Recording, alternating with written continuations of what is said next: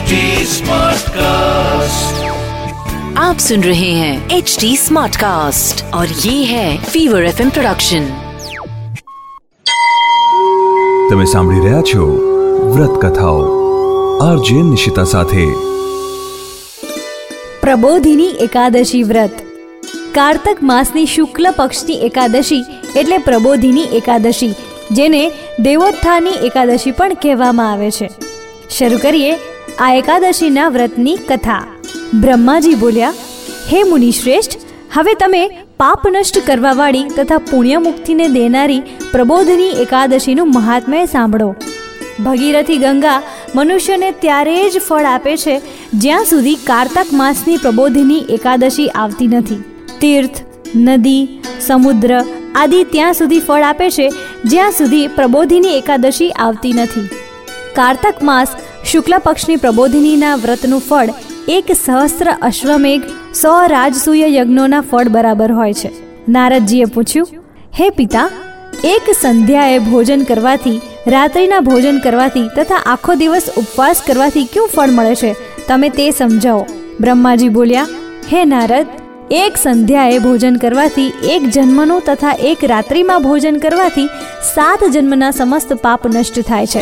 જે વસ્તુનું ત્રિલોકમાં મળવું દુષ્પ્રાપ્ય છે, તે વસ્તુ પ્રબોધિની એકાદશીના વ્રતના પ્રભાવથી પ્રાપ્ત થાય છે. તથા સુમેરુ પર્વતના સમાન કઠિન પાપ ક્ષણ માત્રમાં જ નષ્ટ થાય છે.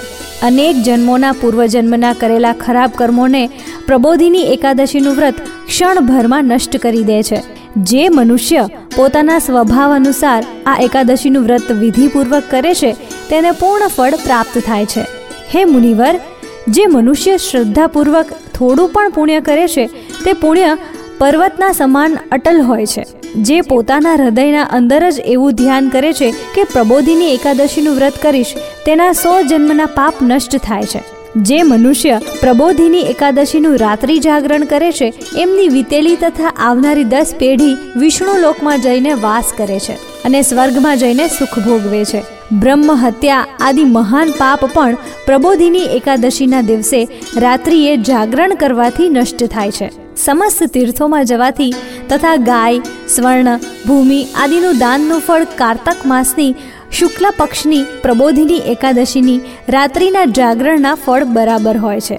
આ સંસારમાં એ મનુષ્યનું જીવન સફળ જેણે પ્રબોધિની એકાદશીના વ્રતના દ્વારા પોતાના કુળને પવિત્ર કર્યું છે. સંસારમાં જેટલા પણ તીર્થોની આશા કરવામાં આવે છે, તે બધા પ્રબોધિની એકાદશીનું વ્રત કરનારા ઘરમાં રહે છે. તે બધા પ્રબોધિની એકાદશીનું વ્રત કરનારના ઘરમાં રહે છે. મનુષ્યએ સમસ્ત કર્મોનો ત્યાગ કરતા ભગવાનની પ્રસન્નતા માટે કારતક માસની પ્રબોધિની એકાદશીનું વ્રત કરવું જોઈએ.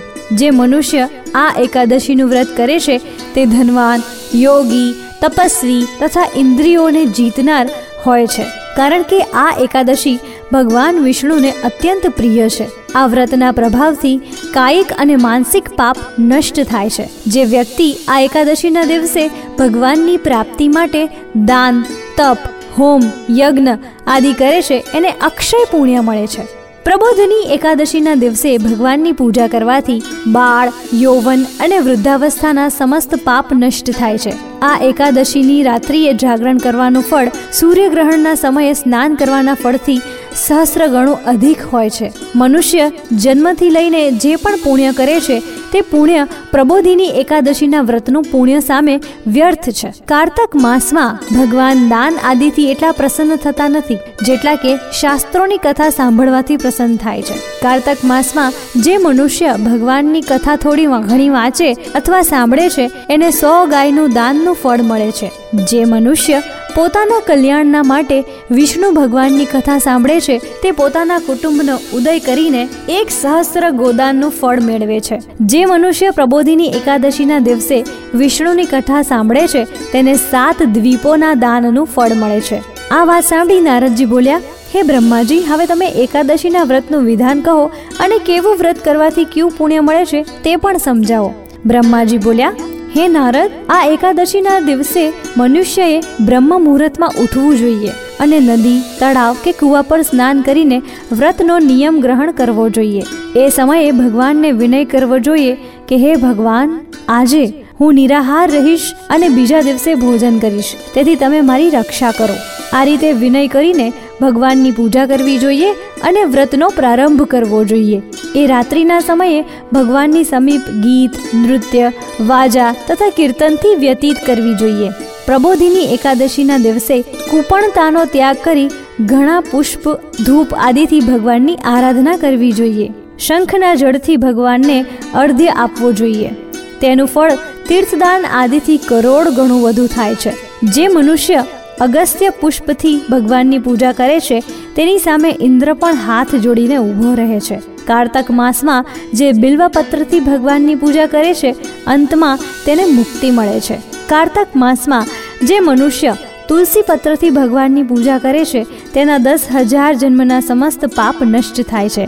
જે મનુષ્ય આ માસમાં શ્રી તુલસીજીના દર્શન કરે છે કે સ્પર્શ કરે છે, ધ્યાન કરે છે અથવા કીર્તન કરે છે, રોપે છે અથવા સેવા કરે છે, તે હજાર કોટી યુગ સુધી ભગવાનના ઘરમાં રહે છે. જે મનુષ્ય તુલસીનો છોડ લગાવે છે, તેના કુટુંબમાં જે પેદા થાય તે પ્રલયના અંત સુધી વિષ્ણુ લોકમાં રહે છે. જે ભગવાનની કદંબ પુષ્પથી પૂજા કરે છે, તે યમરાજાના દુઃખોને મેળવતો નથી. જે ગુલાબના પુષ્પથી ભગવાનની પૂજા કરે છે, તેને મુક્તિ મળે છે. જે મનુષ્ય બકુલ અને અશોક ફૂલોથી ભગવાનની પૂજા કરે છે, તે અનંતકાળ સુધી શોકથી રહિત થાય છે.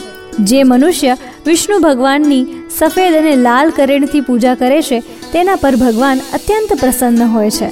જે મનુષ્ય વિષ્ણુ ભગવાનની દુર્વાદળથી પૂજા કરે છે, તે પૂજાના ફળથી સો ગણું ફળ અધિક મેળવે છે. જે ભગવાનની સમીપથી પૂજા કરે છે, તે ભયાનક યમરાજાના માર્ગને સરળતાથી પાર કરે છે. જે મનુષ્ય ચંપક પુષ્પથી ભગવાન વિષ્ણુની પૂજા કરે છે, તે આવાગમનના ચક્રમાંથી છૂટી જાય છે. જે મનુષ્ય સ્વર્ણનો બનેલ કેતકી પુષ્પ ભગવાનને ચડાવે છે. તેના કરોડો જન્મના પાપ નષ્ટ થાય છે. જે મનુષ્ય ભગવાનને પીળા અને રક્તવર્ણ કમળના સુગંધિત ફૂલોથી પૂજા કરે છે, તેને શ્વેત દ્વીપમાં સ્થાન મળે છે. આ રીતે રાત્રિમાં ભગવાનની પૂજા કરીને પ્રાતઃકાળ શુદ્ધ જળથી નદીમાં સ્નાન કરવું જોઈએ. સ્નાન કર્યા પછી ભગવાનની પ્રાર્થના કરી પૂજા કરવી જોઈએ અને આના પછી બ્રાહ્મણોને ભોજન કરાવી દક્ષિણા આપવી જોઈએ. તે પછી ભોજન ગાય તથા દક્ષિણાથી ગુરુની પૂજા કરવી જોઈએ. બ્રાહ્મણને યથાશક્તિ દક્ષિણા આપવી જોઈએ અને જે મનુષ્ય આ વ્રતમાં ભૂમિશયન કરે છે, તેણે બધી વસ્તુઓ સહિત શૈયાદાન કરવું જોઈએ. તેણે મૌન ધારણ કરતા સ્વર્ણ સહિત તલન, તલદાન કરવું જોઈએ. જે મનુષ્ય કારતક માસમાં ઉપાહન ધારણ કરતા નથી, તેમણે ઉપાહન દાન કરવું જોઈએ. જે આ માસમાં નમક ત્યાગ કરે છે, તેમણે શક્કર દાન કરવું જોઈએ. જે મનુષ્ય નિત્ય પ્રતિ દેવ મંદિરોમાં દીપ પ્રગટાવે છે, તેમણે સ્વર્ણ અથવા તાંબાના દીપને ઘી તથા બત્તી સહિત દાન કરવું જોઈએ. જે મનુષ્ય ચાતુર્માસમાં કોઈ વસ્તુનો ત્યાગ કરે છે, તે એમણે એ દિવસે પુનઃગ્રહણ કરવી જોઈએ.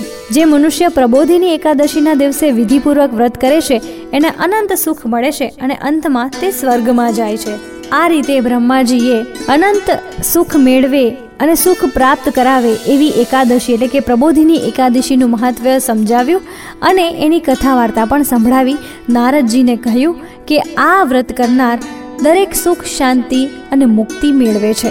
તો જેવા પ્રબોધિની એકાદશી વ્રત કરનાર, વાંચનાર અને સાંભળનારને ફળ્યા એવા બધાને ફળજો. અસ્તુ. અસ્તુ. આવી જ બીજી વ્રત કથાઓ તમે સાંભળી શકશો એચટી સ્માર્ટકાસ્ટ ડોટ કોમ પર અને બીજા લીડિંગ ઓડિયો પ્લેટફોર્મ્સ પર. ફીવર એફએમ ઓફિશિયલના નામથી તમે અમને સોશિયલ મીડિયા પર પણ મળી શકશો. ઇન્સ્ટાગ્રામ ફેસબુક અને ટ્વિટર પર મારી સાથે ટચમાં રહેવા માટે આરજે નિશિતા નામથી સર્ચ કરજો. For more podcast log on to htsmartcast.com ઓર સુનો નયે નજરિયે સે. તમે સાંભળી રહ્યા છો વ્રત કથાઓ.